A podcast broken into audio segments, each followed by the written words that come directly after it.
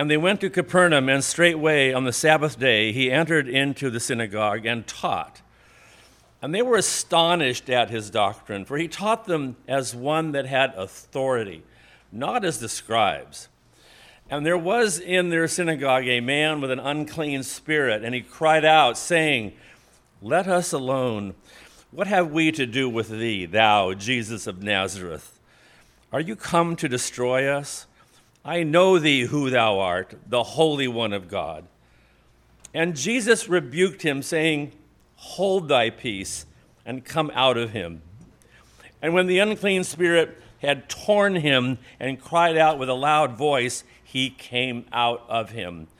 And they were amazed and questioned among themselves, saying, "What thing is this? What new doctrine is this? For with authority he commands the unclean spirits, and they obey him." And immediately his fame spread abroad. Broad throughout all the region round about Galilee. And when they came out of the synagogue, they entered into the house of Simon and Andrew, and with James and John. But Simon's wife's mother lay sick of a fever, and they told him of her. And he came, and he took her by the hand, and lifted her up, and immediately the fever left her, and she ministered unto them. And in the evening, when the sun set, they brought unto him all that were diseased, and they that were possessed with devils. And all the city was gathered together at the door, and he healed many that were sick of diverse diseases, and cast out many devils, and did not allow the devils to speak, because they knew him. And in the morning, rising up before daybreak, he went out and departed into a solitary place, and there he prayed. And Simon and they that were with him followed after him, and when they had found him, they said unto him, "All men seek for thee." And he said unto them, "Let us go into the next towns, that I may preach there also. For therefore came I forth." And he preached in their synagogues, and throughout all Galilee, and cast out devils. And there came a leper to him, beseeching him, and kneeling down to him, and saying unto him, "If thou wilt, thou can make me clean." And Jesus, moved with compassion, put forth his hand and touched him, saying unto him, "I will, be thou clean." And as soon as he had spoken, immediately the leprosy departed from him, and he was cleansed. And he charged him, and forthwith sent him away, and saith unto him, "See thou say nothing to any man, just go thy way, show thyself to a priest, and offer for thy cleansing those things which Moses commanded, for a testimony unto them." But he went out, and he began to publish it much, and a blaze abroad the matter, insomuch that Jesus could no more openly enter into the city, but was without desert places, and they came to him from every quarter. Amen.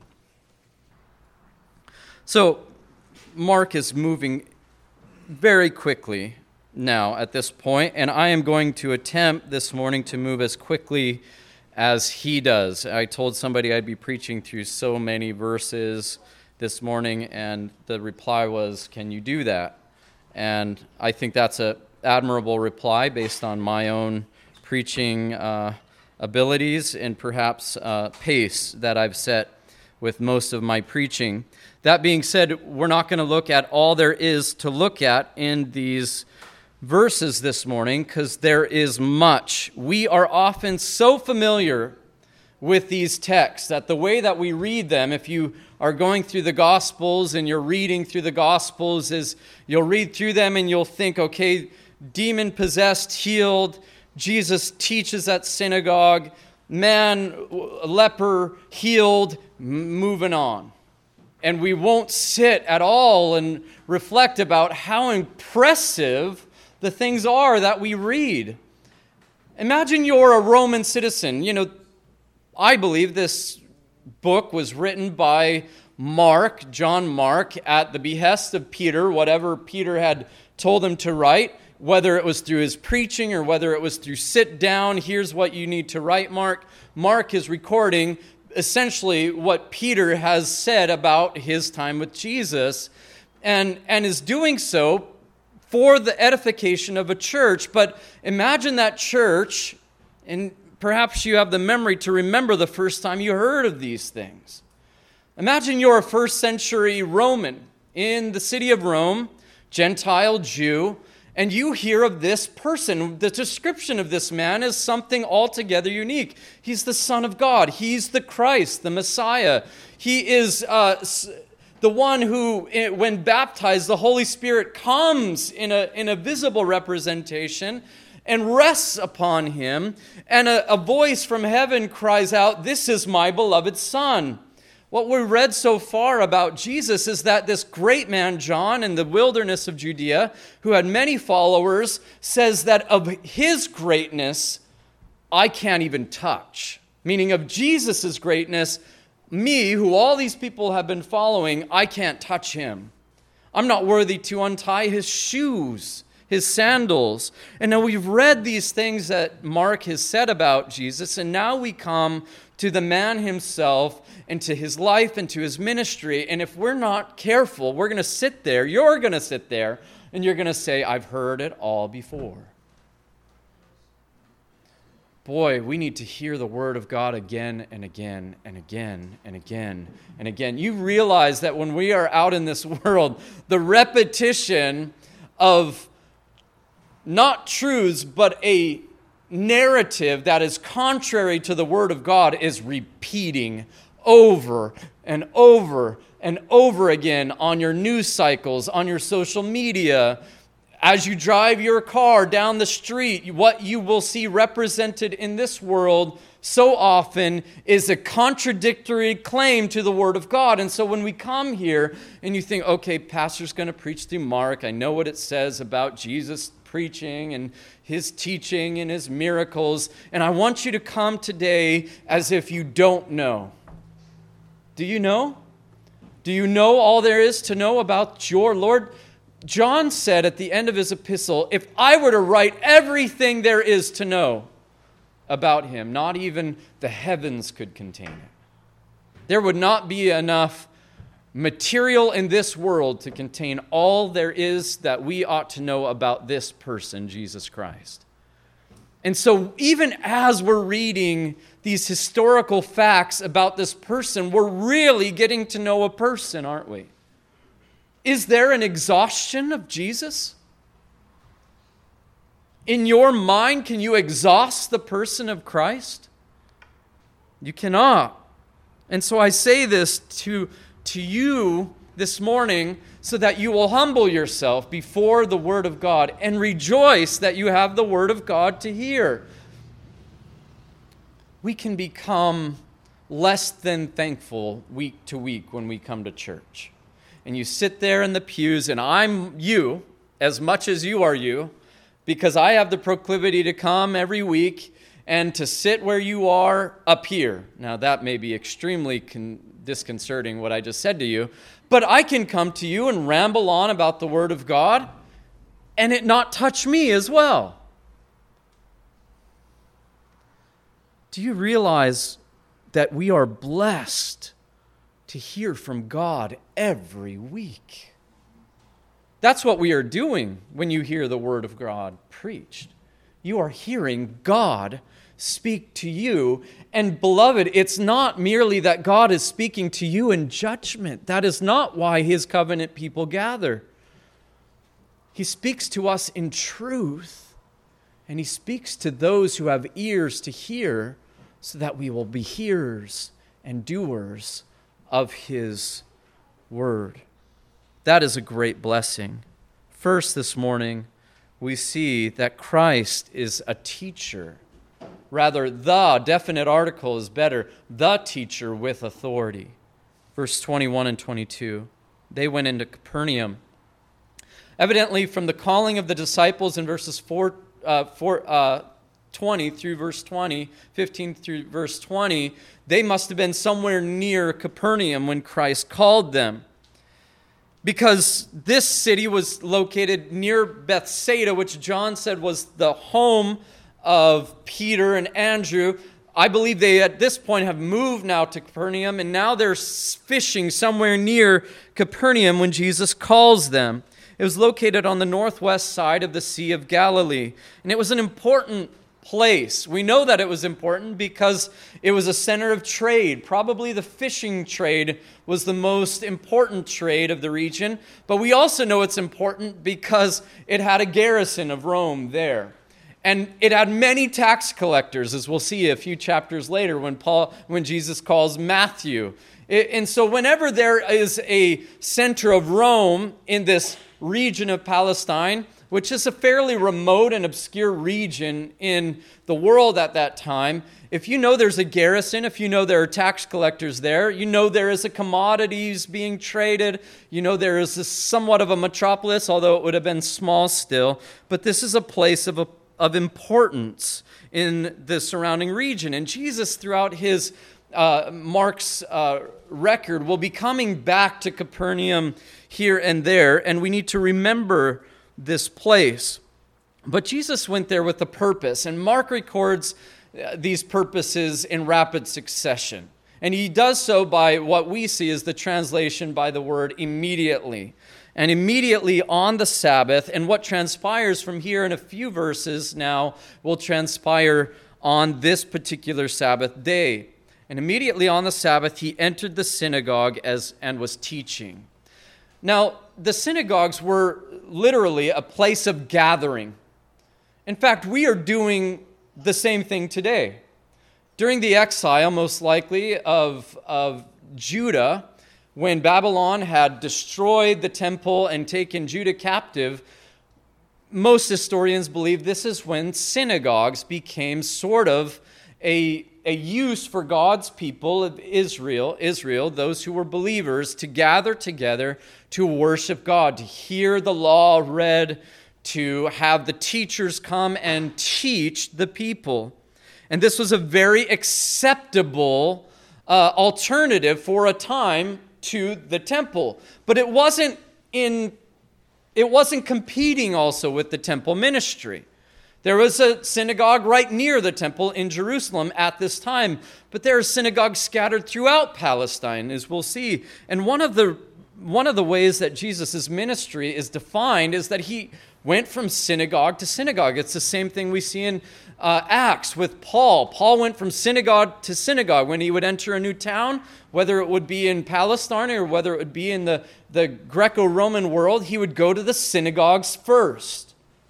Why? Because that would be an acceptable place to teach. And that's why Jesus is come. Immediately on the Sabbath, he entered the synagogue as and was teaching. Now, it may shock us that Jesus would be invited to teach, but Jesus is oftentimes in his ministry referred to as a rabbi. And we remember that scene when he was twelve years old at the temple. And he goes to the temple, and who are amazed by Jesus, his knowledge of Scripture, but the rabbis, the masters, the, the Pharisees and the Sadducees, those who are the, the scribes and masters of the text. They heard Jesus at twelve and knew this boy coming into a man knows much more than his years tell. And so here, Jesus is thirty, probably around that age, and he is a master, and he is a teacher, and they recognize that he is a valid teacher, and he is there to teach. But Jesus' teaching has a unique distinction for the time, verse twenty-two, and they were astonished at his teaching. Astonished literally means Uh, what we would call a slap in the face.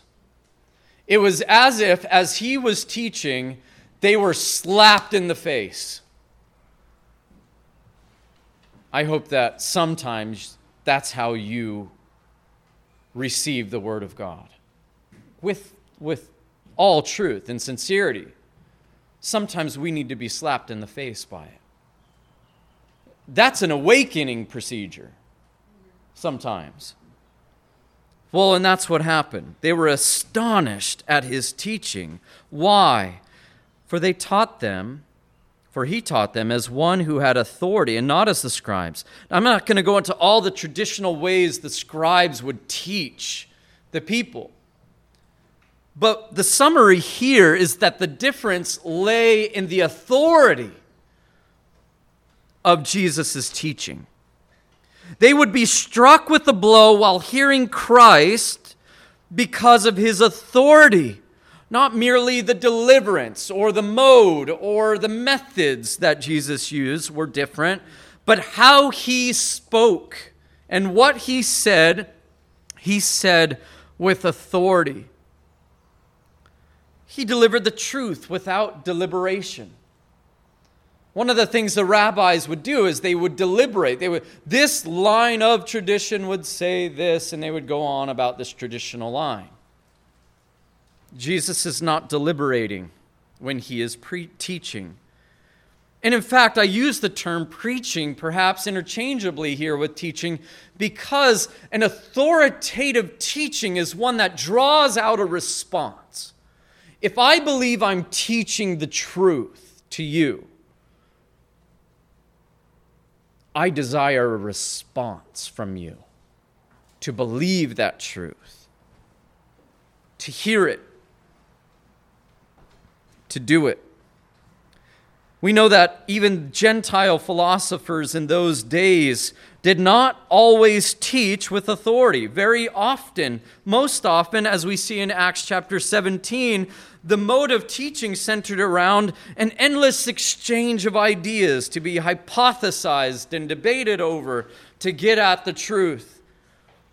Jesus' teaching would not impress the science guild of hypothesizing, questions, rhetoric skills of asking questions of this tradition or this line of ideas endlessly. So oftentimes we can become intellectually dead by just continuing to ask questions. Paul says it this way, they ask questions but never come to the knowledge of the truth. And what this should tell us is that there is a truth in the first place. There is a time where in, with authority the truth needs to be spoken. You know, one of the my favorite movie series of all times is Star Wars. I hate to bring that up with relationship to truth, because one of the worst lines I think ever recorded is when Obi-Wan Kenobi is correcting young Anakin Skywalker. You guys are saying, I'm not really that nerdy. I just want you to know with regards to Star Wars. But it always struck me as, as awful. Anakin says something and Obi-Wan says, only the dark side deals in absolutes. In fact, that's an absolute statement. Only the dark side deals in absolutes. There is the reality that because there is a God, there is no escape from absolutes. The question is, who knows it? Who knows what is absolutely true? Man, by virtue of our philosophizing? No. But here we have someone greater than man, speaking the truth, and we must hear him. And this is the picture that Mark is trying to get across. When they heard him speak with authority, they were shocked. It was like a blow to the face. This man spoke like no one else in those days. And here's why Mark says this. It's because he was unlike anyone else in those days. You see, Mark is trying to teach us of someone who is altogether unique in history. And that's what we need to hear about this man, Jesus. What did he teach? We don't know exactly what he taught in the synagogue, but we do know what he would preach. He already said, Mark already recorded Jesus as going around preaching, the time is fulfilled, the gospel, uh, the kingdom of God is at hand, repent and believe the gospel. That is a statement of truth and authority. Now imagine you are a first century Jew or Roman, and you have this man going around saying, the time is fulfilled, the kingdom of God is at hand, and here's something for you to do. Repent. Believe the gospel. That's a message with authority. Now keep that in mind as we go to number two here. Christ's authority over evil spiritual beings. Verses twenty-three and twenty-eight to twenty-eight. And immediately here, notice this movement, this quick movement from Mark. This relates to Jesus' teaching with authority that follows. There was in the synagogue a man with an unclean spirit. Luke calls this same spirit an unclean demon. But this term unclean is important for the context, so keep it in mind. And he cried out, the demon cried out, "What have you to do with us?" This literally means we have nothing in common. You and your purposes do not comport with us, me, us, and our purposes. The demons were with, in one accord with their purpose. Here is a demon, an unclean spirit, speaking for the whole. We have nothing in common. And then he says, Jesus of Nazareth. Now, why does he use his name? There's all sorts of questions about why demons would use Jesus' name here. But in those days, one of the reasons why you would use a name of somebody, if you were their enemy, was to have power over them. There is a very spiritual idea in those days that by uttering an announcement of your enemy's name aloud, you could actually control them. And many expositors believe that the demons, while knowing who Jesus was, will see this great attribute uh, to who Jesus was soon by this uh, demon. But at first we see him call Jesus by his name, Jesus of Nazareth. Now, Jesus has already preached in Nazareth, and they rejected him. Aren't you Joseph's son? And they, they wanted him to do some home, some home field miracles for them. Hey, come on, bring it on. We're your home people. We're your home field advantage over here. And Jesus says, you, you, you don't recognize who I am. These demons recognize who Jesus is, and some believe that they're trying to gain mastery over him. And then they say this, Jesus of Nazareth, have you come to destroy us? I know who you are, the Holy One of God. Now, how do they know who Jesus is? Satan is active in these times. I'm not going to go into all the depth of detail with regards to demonic activity.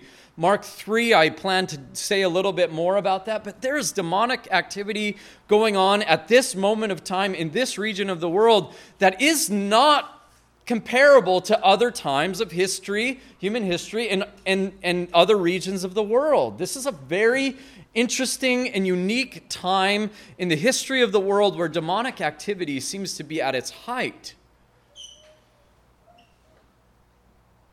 And they're aware of Jesus. Remember, Satan, their head, their leader, has already tempted Jesus and failed. Perhaps they know who Jesus is because Satan has said, he's here. This is who he is. I couldn't trip him up. I want you to destroy as many of these souls as you can. I don't know. We don't know, but they knew who Jesus was, and they ascribed to him a title, Holy One. Now, there are holy ones described in the Old Testament. Many times, angels, the messengers of God, the prophets are described as holy ones of God, but this is singular. Holy One of God. The demons know something about Jesus. And this is why James, when he talks about true faith, he says this is not just something we believe intellectually. You are not a Christian merely because you believe Jesus came from heaven, he's the Holy One of God, he died on the cross, he was raised again. That you know that makes you merely, as Jonathan Edwards says, a demon. Just because you know something about Jesus intellectually does not make you a follower of Jesus. These demons knew it. Faith is not merely intellectual. Jesus rebuked him. Notice that. He cries out, perhaps thinking, I can have mastery over Jesus. And this is what happens, verse twenty-five. But Jesus rebuked him, saying, be silent. Does he mean your word has no power over me? Here? Of course he's commanding him to be quiet. Jesus, in this context, is telling many people, be quiet. In John's gospel, he often says, my time is not yet come. Jesus is controlling his own destiny, I believe. This is why he's telling this, these different entities, whether it's human or demons, be quiet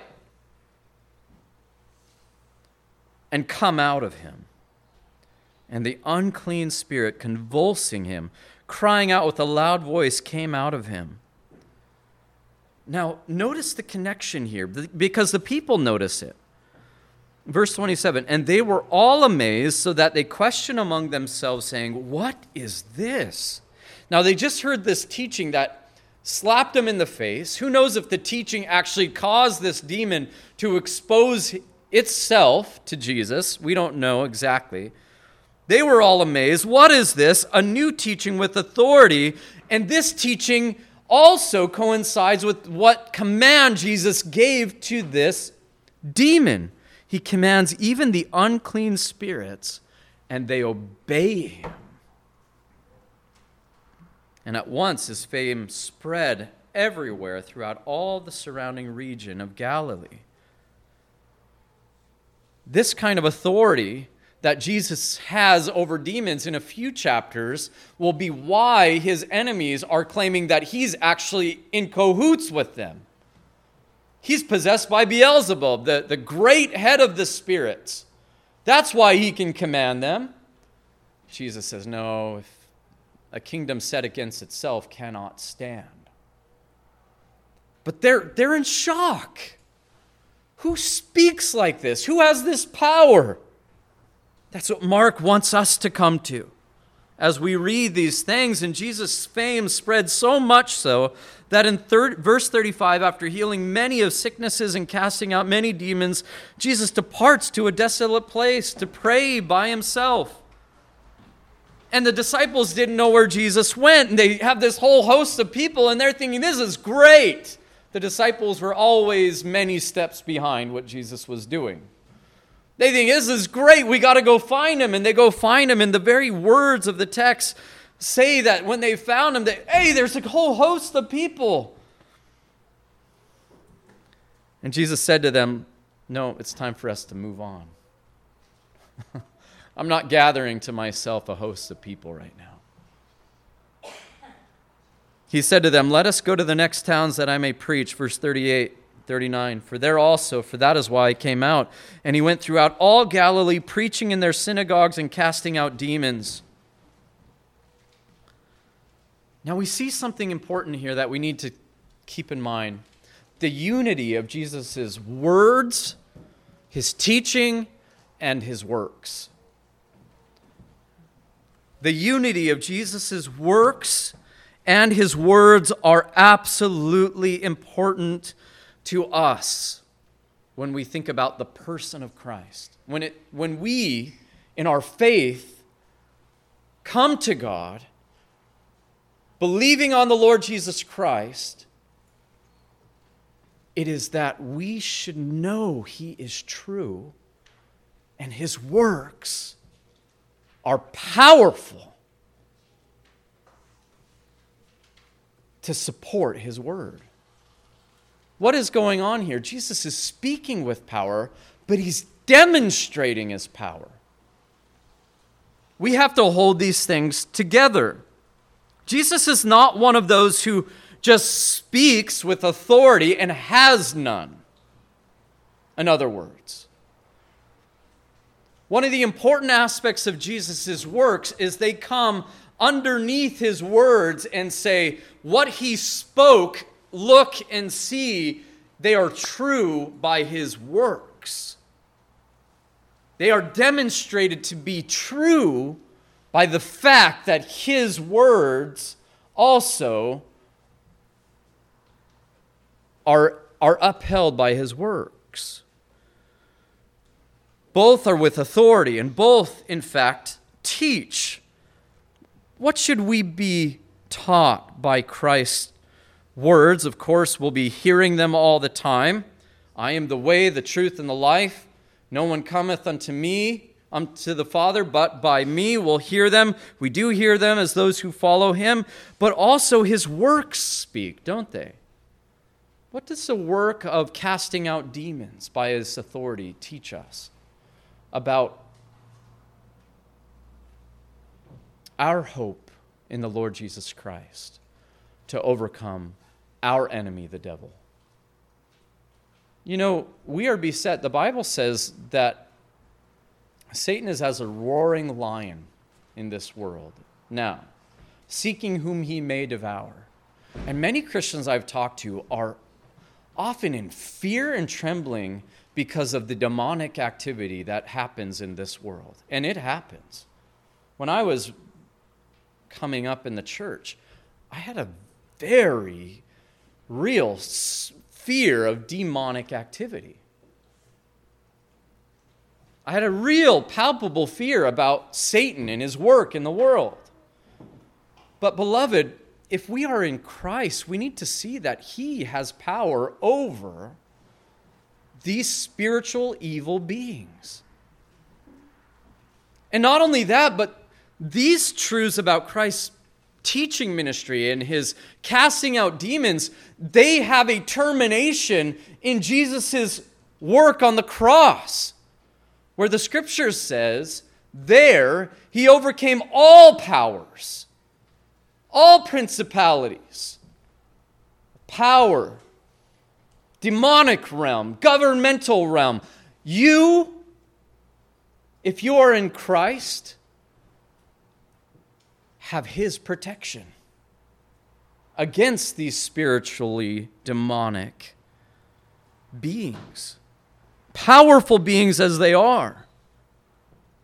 We need to see in these texts that this same authoritative Christ that could say this at that time in Palestine is at the right hand of God, having defeated the devil, John says in chapter two of his first epistle. He came here to defeat the works of the devil. Oh, you know, Satan, and, and he has his methods and his means out there, but we can have the equipment. We do have the equipment at our disposal to overcome Satan. You see, I think so often we are so bound up with this world and the things of this world that we don't believe what we've actually be, we don't know what we've actually been delivered from, is a better way to put it. Here's Christ, our deliverer, showing that he has the power, both in his words and in his works, to deliver his people from evil beings. We're in Reformation, perhaps, mode, I am in my mind. A mighty fortress is our God. That song is was written by Martin Luther. The prince of darkness grim, we tremble not for him. We don't tremble for him. Why? Because of God's man, he says. Not because of us, but because of Christ. We tremble not for him. Jesus' authority as teacher and preacher and his authority over evil and its effects in the world are evidence that he is the Messiah and he is Lord And this should be encouraging to our faith as we go into this world where there is evil. Our neighbors are beset by evil. Our coworkers, our family are beset by evil, both lies and by evil beings in this world. Satan is in this world, continuing to do evil, continuing to try to bind, blind the minds of the unbelievers in Second Corinthians chapter four. So what is our hope for them? What is our hope for this, this life we have, this ministry of the gospel? Well, when John the Baptist is in doubt regarding Jesus, here's what Jesus says. Go and tell John, Matthew eleven, four through six, what you hear and see.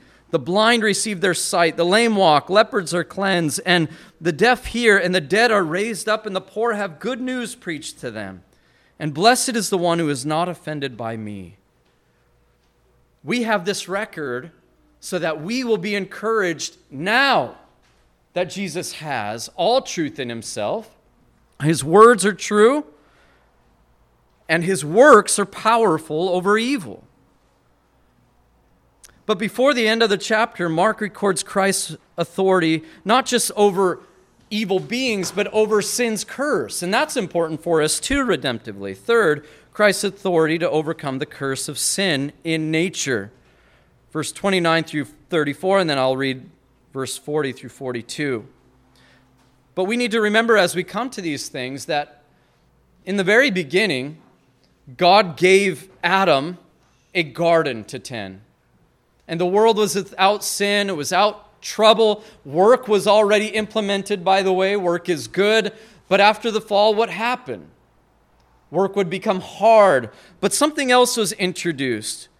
At the end of chapter three, verse thirteen, seventeen of Genesis, he says, "In pain you shall eat of the fruit of the ground." In pain. Part of the curse that sin brought, the curse that God placed on nature, is that we would experience pain and suffering in this world. And don't we know it? And this is a problem. This is a problem because God made everything good. When God made everything, he did not make his creation to inflict pain upon man, and vice versa. And this curse would permeate all of creation and affect every aspect of life under the sun. This is why the preacher says, life under the sun is vanity. It's all vanity.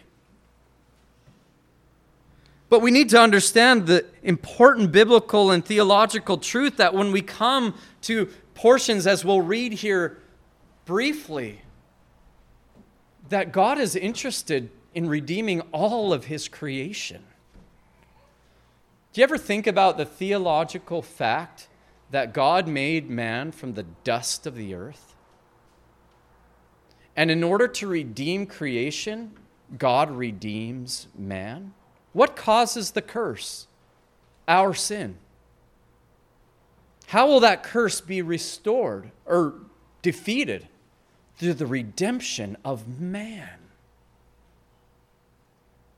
and the destruction of everything tainted by sin, including the earth. Jesus' ministry is full of examples when we come to miracles of his power, not merely over that particular ailment. That's what I want us to see when we come to these gospel records, but of the curse.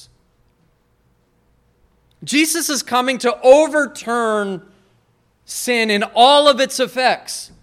This is why I say, if we really want to be climate activists, we will preach against sin in this world. Verse twenty-nine. And immediately he left the synagogues and entered the house of Simon and Andrew with James and John. Now, Simon's mother-in-law, and I'm not going to go on about how Simon Peter had a mother-in-law and Rome's celibacy idea for their priests and how it's wrong. And how in First Corinthians nine five, Paul tells the church that I could take on a wife just as Peter takes uh, has a wife. Evidently, Peter would travel with his wife. I think it's very important that men of God, I don't think it's absolute, but I do think it's important that we have wives. It keeps us from the temptation of sexual things. I'm not going to go into that, though. Uh, his mother-in-law lay ill with a fever. Luke says this is a high fever. Luke is a physician. He gives us these details. It was a high. It was a, it was threatening her life. And immediately they told him about her, and he came and took her by the hand and lifted her up. Notice his action. This was often the action of Jesus when it came to healing people. Sometimes he would speak, but most often he would perform an action. He would raise them physically. He would do something physically for them. He lifted her up, and the fever left her, and she began to serve them. You know, having COVID, you had it recently, Jim.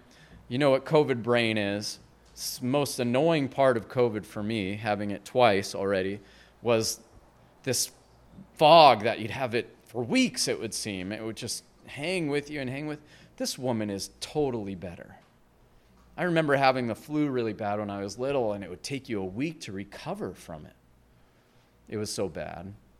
And she's just up and serving immediately. And the fever left her. She began to serve them. That evening at sundown, they brought to him all who were sick or oppressed by demons, and the whole city was gathered together at the door, and, and he healed many who were sick and various diseases and cast out many demons, and he would not permit the demons to speak because they knew him. Now go down to verse forty. And a leper. Again, Luke said he was full of leprosy. He may have been, he may have not had limbs. He may have not been able to see well. He came to him, probably at night, imploring him and kneeling, said to him, "If you will, you can make me clean." Moved with pity, he stretched out his hand and touched him and said, "I will be clean." And immediately the leprosy left him and he was made clean. In both of these instances, Christ's authority is seen again. And it's not a small thing. Again, I want you to see, this is not us here sitting there in the pew today going, merely, "Lord, if you will, take away my glaucoma. I have glaucoma. If you, if you will, take away my glaucoma. Take away my anxiety. Take away my whatever your ailment is." I'm not saying it's wrong to pray. I think it's biblical to pray, "If thy will be done, remove this from me." But I don't think we should come to these texts and we can we we should just say, "Hey, this is about what I want right now with my physical ailment." When I was in the mainland, my sister told me that if it wasn't for my dad's ailment, my sister, I had not seen much of spiritual life in her into her thirties. Any any sort of spiritual life or love for God or love for God's people, anything. I prayed for her for many years. My dad has a terminal illness. He can't move, walk, talk, can't feed himself. Well, he's weak, physically weak. And she told us, if not for his weakness, she does not think she would have come to faith in Christ. And so when you think about your physical weakness and you see these texts and you say, "Jesus, you can take this away from me." Yes, he can. Yes, amen. And you may pray for it. I will pray with you. But remember, God has purposes he's working out in those for good, even while we suffer. He loves us. So I don't want us to come to these texts and say, "He did it for her, he did it for him, why won't he do it for me? Does he love me?" That's not the point here. He loves you. He gave his son for you. What is the point? He has the power to overcome sin's curse with a touch of his hand, with a word, Beloved, that is a bigger problem. That is a human history. That is a God's purpose in all of creation history problem.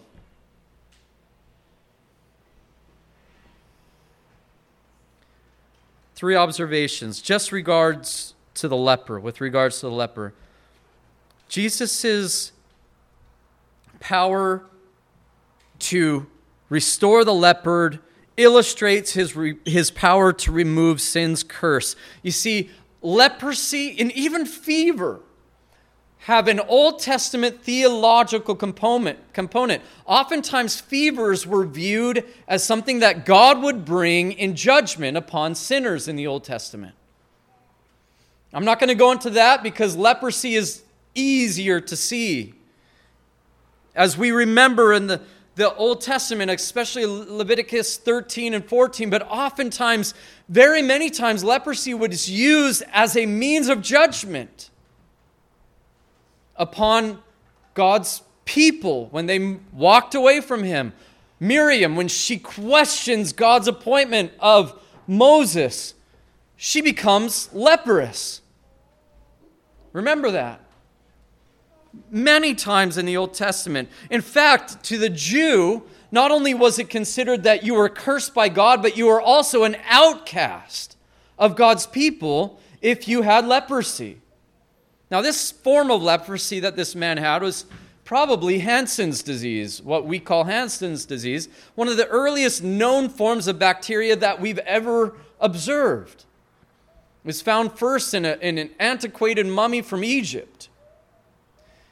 And it would literally numb all of your senses, so that this one story is that you could grab onto something, strongly turn it, not even know that you're ripping your flesh off while you're doing that, which would be why you would end up hand fingerless and toeless and hands, and, and you lose limbs. It was an awful di- disease, and it was likened unto sin, even in the way that it was prescribed for Israel to not only uh, detect if this was really what you had was leprosy, but also cleanse you.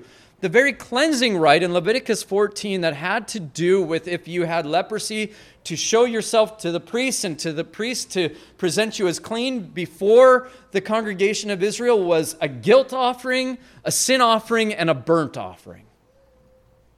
To be brought back into the camp of Israel, because when you had leprosy, you were pushed out of the camp, was a picture. You were outside of the congregation of the people of God.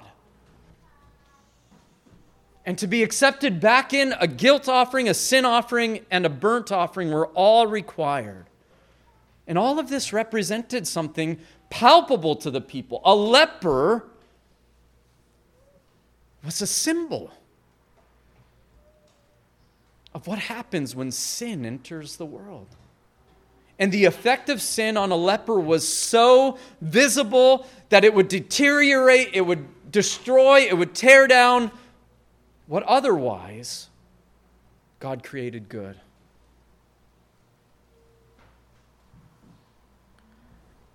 And so this healing of a leper, only two lepers are ever healed explicitly. More per- perhaps were, but only two are recorded. Two instances of lepers are recorded in the New Testament. One, there's a group, and here's this man. He was ceremonial unclean. He was not to be numbered amongst God's people while unclean. This picture of sin was devastating.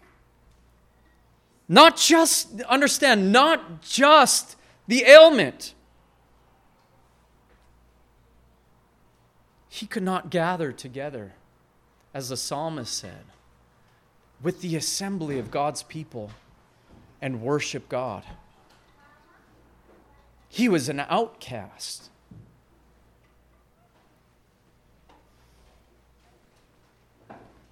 Just as sin cannot enter into the presence of God, and those who are not covered by the blood of Christ will have no part in the blessedness of eternal life, this leper had no part with the people of Israel and the blessings and the promises, the covenant that God gave to Abraham, Isaac, and Jacob. This is much more than just healing an infirmity.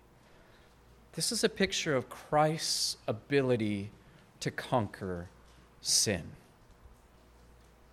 Notice Jesus' heart here, secondly. The, the text says he moved with pity. Now, there are variants in the Greek manuscript that say Jesus was upset. But even that, being Jesus being upset, we should liken to when Lazarus dies. To see the effects of sin upon God's people was hard for Jesus. I think what we see here, though, is Jesus' love for God's people, his compassion.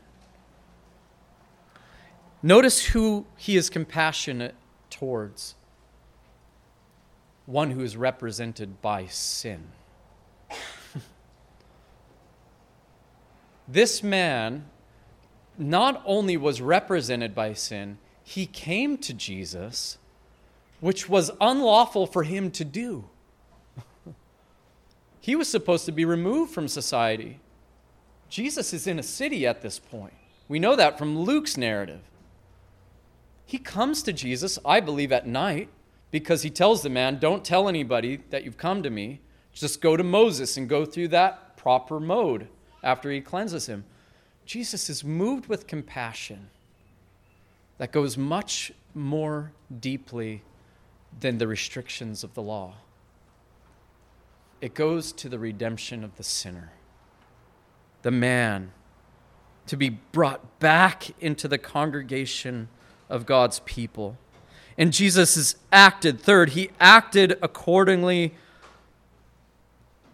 meaning he acted in consistency with his heart towards the man. Listen, he touched him. You don't touch a leper. You could con- you could contract leprosy by breathing. Now, they didn't know all the ways, but it was forbidden for them to come within a certain distance of a city. They knew that this was contracted by relative distance to people who had it. In fact, there is a tradition, a rabbinical tradition, that if you were so many feet upwind or downwind, you could contract this thing. I mean, they had it mapped out. And Jesus, he comes to Jesus, Jesus touches him. He touches the leper. But I want us to recognize, in so doing, Jesus doesn't become leprous.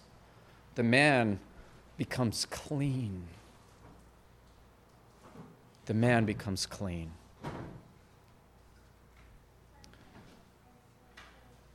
Beloved, this, this is a picture of sin, our sin, and Christ cleansing us from our sin. This is what Mark is teaching us. He is, he is not merely teaching us that if we have Jesus, we'll have a perfect health. You know what? Death is inevitable unless Christ returns for all of us. What he is teaching us is so that when we get to the end of the book, which, by the way, is only sixteen chapters, and we're going quite slowly through it, is when we get there, we see that what he did on that cross is true, and Jesus is sufficient to pay for our sins and to cleanse us from all unrighteousness. When we see this, we see a man who is altogether unlike any other man in history. We see the Messiah. We see the Son of God. We see the Lamb of God who came to take away the sins of the world. And we see that in him is all authority, just as Jesus said, in heaven and in earth. Beloved, be encouraged. If he is your Lord, he has this authority for your sake.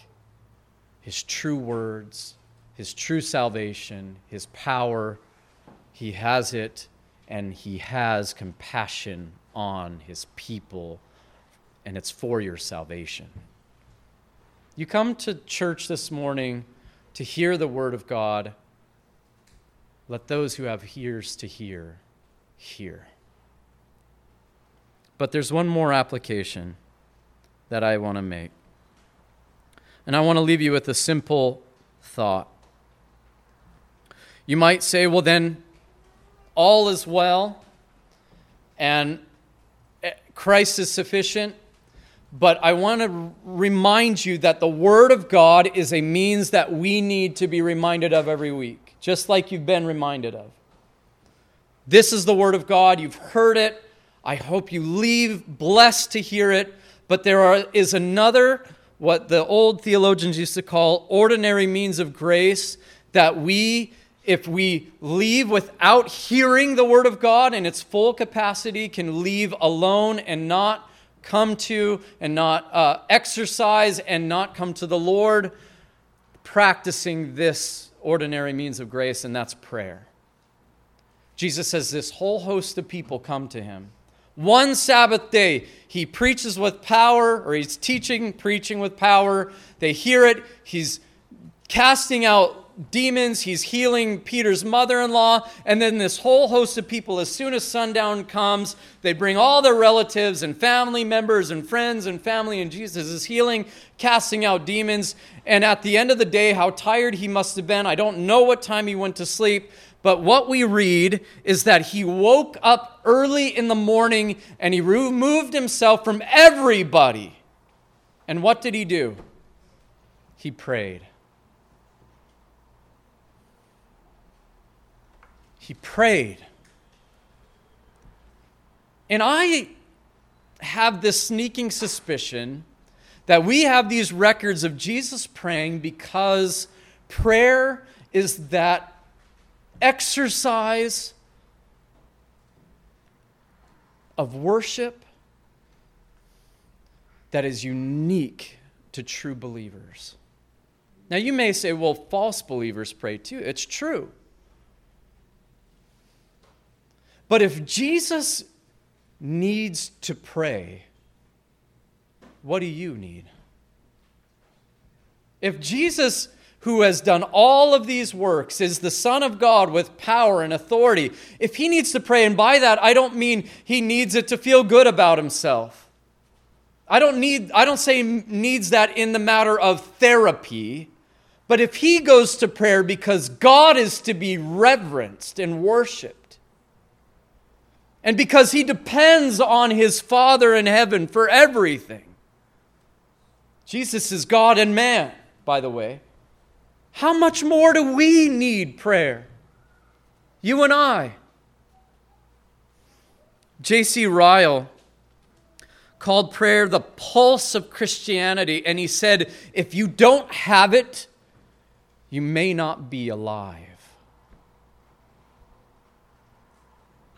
If you don't have prayer as a Christian, you don't have Christ, is, is what he meant.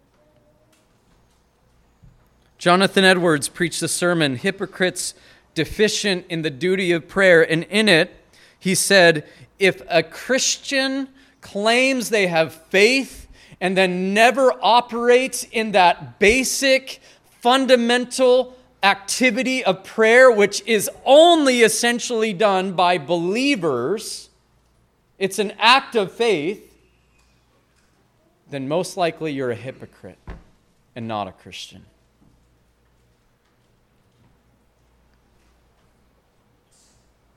Do we need God less than Jesus? Do we depend on him less than Jesus? Do we not need communion with him as Jesus did? Do we not desire it? Does it not facilitate what God has begun in us, his work of conforming us to Jesus? You see, prayer is worship, prayer is dependence, prayer is thanksgiving, prayer is confession. We need prayer not because we need therapy, because we need God.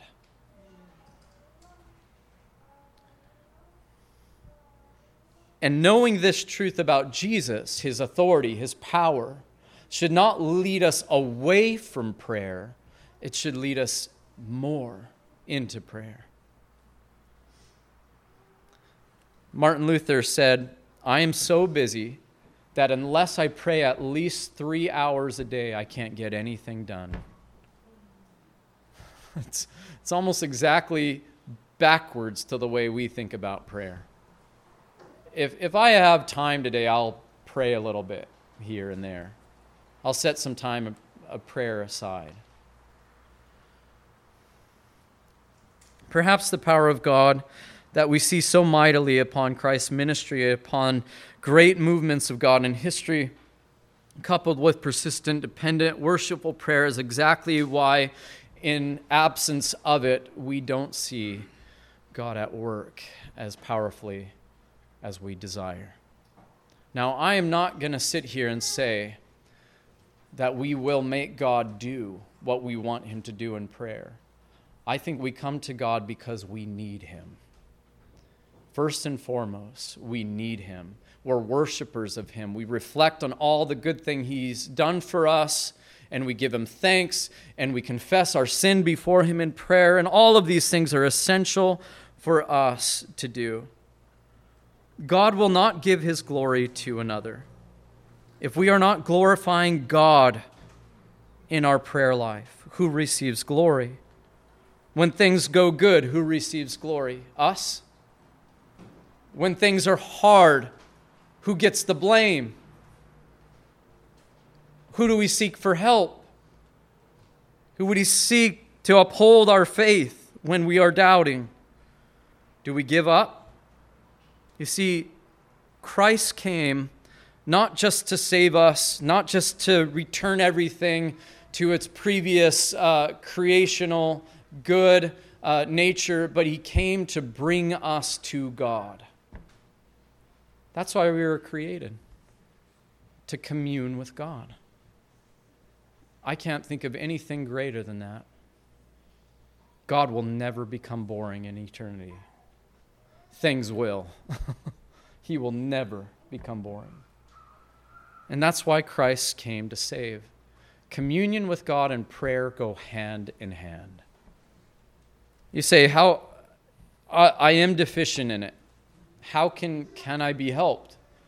One thing is start praying with other people. It helps. It's not sufficient, but start praying with other people. If you find yourself that you're not praying, join a prayer group. We meet here Wednesday. That's not the only prayer group that can, can meet, but we pray here Wednesday night, six o'clock. Join us. It may help you get in a pattern of prayer, and patterns are not wrong. Good patterns are not wrong if we need them. Another way that you can make a pattern of a good prayer life is that you continue in the Word of God, because it's always telling us, it's always telling us to come to God in prayer. Read the Psalms, Old Testament, New Testament, throughout. If you're reading the Word of God, if you're in the Word of God, it will con- compel you to pray.